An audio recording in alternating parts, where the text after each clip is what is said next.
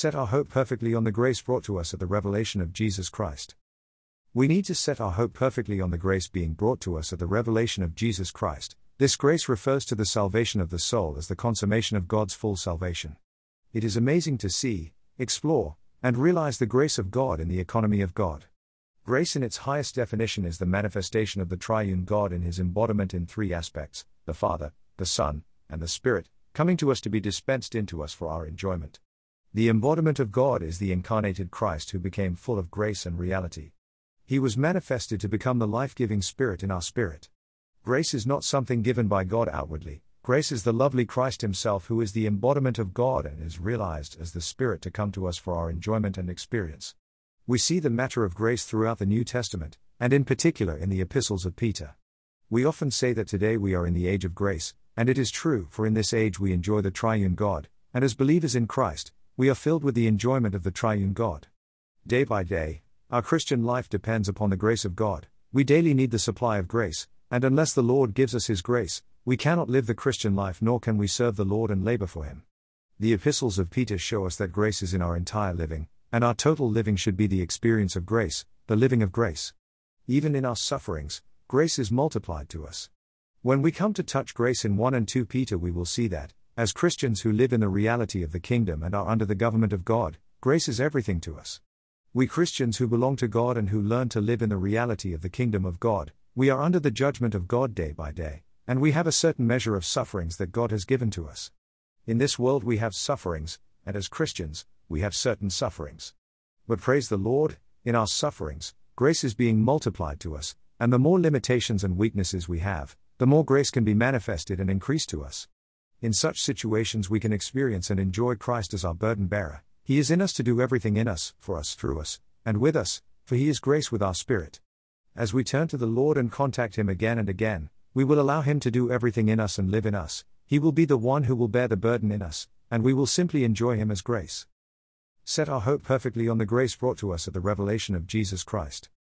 In 1 Pet 1:13 we are told to set our hope perfectly on the grace being brought to us at the revelation of Jesus Christ. There is a certain grace on which we can set our hope perfectly. What is this hope, and what is this grace?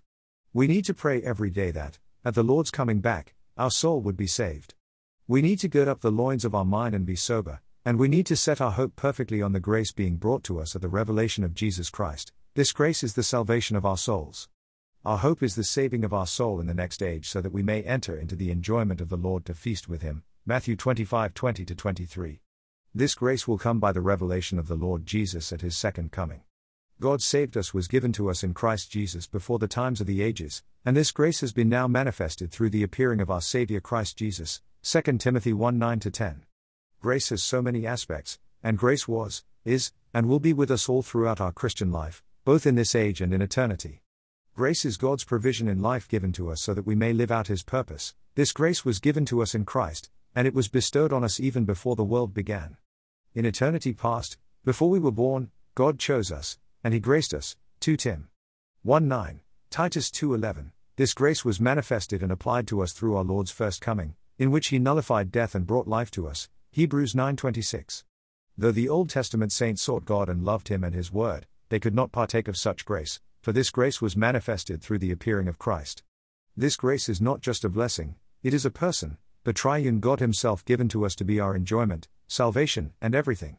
We need to set our hope perfectly on the grace brought to us at the revelation of Jesus Christ.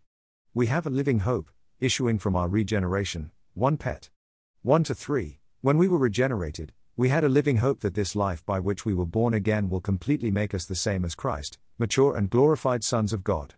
We need to set our living hope completely on the grace brought to us at the revelation, the unveiling, of Jesus Christ.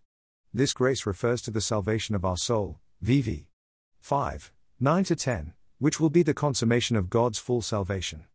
God, who was in the beginning, became flesh in time as grace for us to receive Him, possess Him, and enjoy Him, John 1:1, 14, 16-17. He then went through the process of human living, death, resurrection, and ascension, to be the processed and consummated triune God as the all-inclusive, life-giving Spirit. As such a one, He has become the Spirit of grace with our spirit, 1 Cor 15:45b, 2 Corinthians 3:17, Heb 10:29b, Galatians 6:18, Phil 4:23. Hallelujah. The process triune God as grace is with our spirit to be the indwelling spirit of grace in us, constantly dispensing God as grace into us. May we be open vessels to this one indwelling us, continually receiving grace and setting our hope wholly and perfectly on this grace. Romans 5:17, 1 Pet. 1:13. Lord Jesus, we set our hope perfectly on the grace being brought to us at the revelation of Jesus Christ. Praise the Lord, the grace given to us in Christ was bestowed on us before the world began. Thank you, dear Lord Jesus, for coming in incarnation to be grace to us. Thank you for going through a process to be the Spirit of grace indwelling us. Hallelujah, grace is with our spirit, and today we can receive, enjoy, and possess grace. We want to be open vessels to your divine dispensing today, Lord, so that we may enjoy and experience grace today. We set our hope perfectly on the grace brought to us at the revelation of Jesus Christ, the salvation of our souls. Enjoying the Lord Jesus as a foretaste today with the hope set on the grace brought to us at the unveiling of Jesus Christ. As believers in Christ, we love the Lord and His Word, and we love to enjoy Him in His Word. His Word of grace contains His unsearchable riches and His precious promises, and through His Word, we enjoy much grace.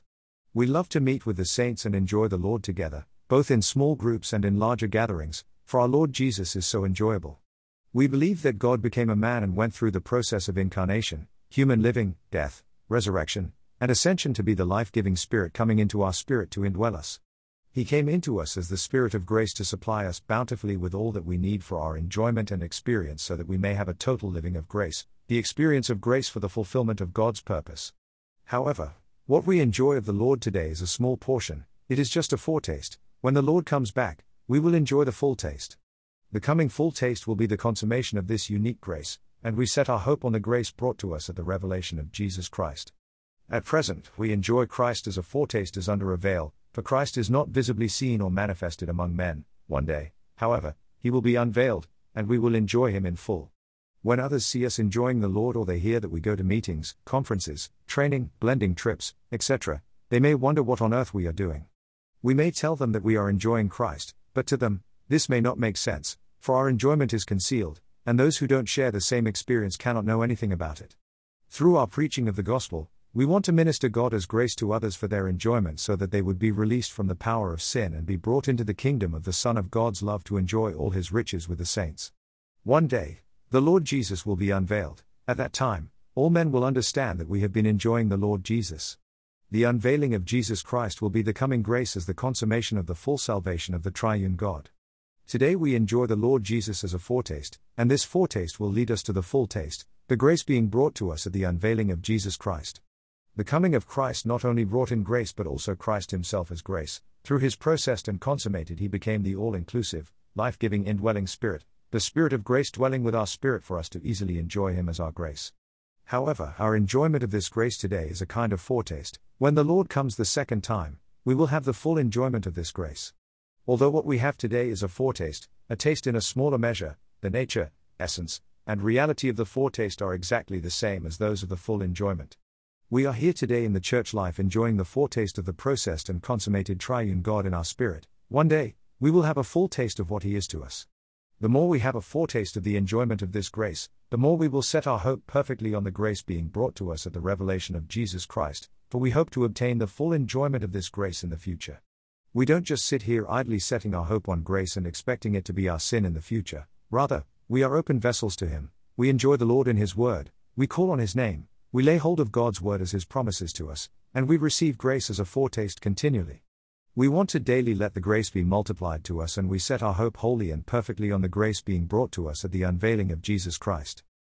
Lord Jesus, we exercise our spirit today to enjoy and experience You as grace with our spirit. Though we don't see You with our physical eyes and we can't touch You with our hands, we love You, we open to You, and we enjoy You as grace with our spirit. Amen, Lord, keep us enjoying You as a foretaste today, having our hope set perfectly on the grace to be unveiled at the revelation of Jesus Christ. We open our vessel to You, dear Lord, we call on Your name, we lay hold of Your Word as Your promises to us, and we pray over Your Word to be able to receive grace continually. May Your grace be multiplied to us in our daily life. We set our hope perfectly and wholly on the grace to be given to us at the unveiling of Jesus Christ.